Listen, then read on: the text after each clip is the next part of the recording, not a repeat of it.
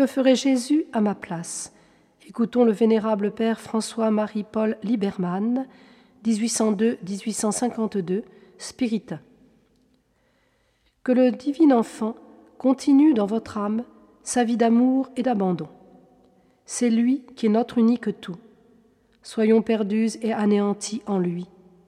Il est caché dans le fond de nos âmes, comme il l'était dans la pauvre maison de Nazareth lors de son retour de l'Égypte. Tenons nos âmes dans la pauvreté et la nudité, afin que ce cher enfant puisse se plaire à vivre en nous et à se cacher dans l'intime de nos cœurs. Réjouissons-nous de ce que Jésus fait en nous, de nous, avec nous, tout ce que bon lui semble. S'il ne trouve en notre propre substance rien qui puisse lui être tant soit peu agréable, nous devons avoir un extrême contentement de ce qu'au moins il y voit sa très sainte volonté et celle de son Père céleste. Et cette divine volonté lui plaît en nous comme partout ailleurs. Laissons-le donc suivre cette volonté divine en nos âmes, sans chercher à connaître son action. Mais abandonnons-nous et tenons-nous dans notre néant devant lui et en lui, pour qu'il vive en nous selon son unique bon plaisir et selon la vie qu'il mène dans le sein de son Père céleste. Entretenez votre âme dans une douce confiance.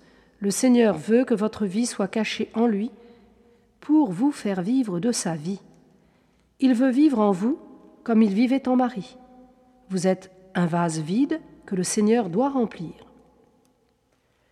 Il est temps que vous deveniez un homme.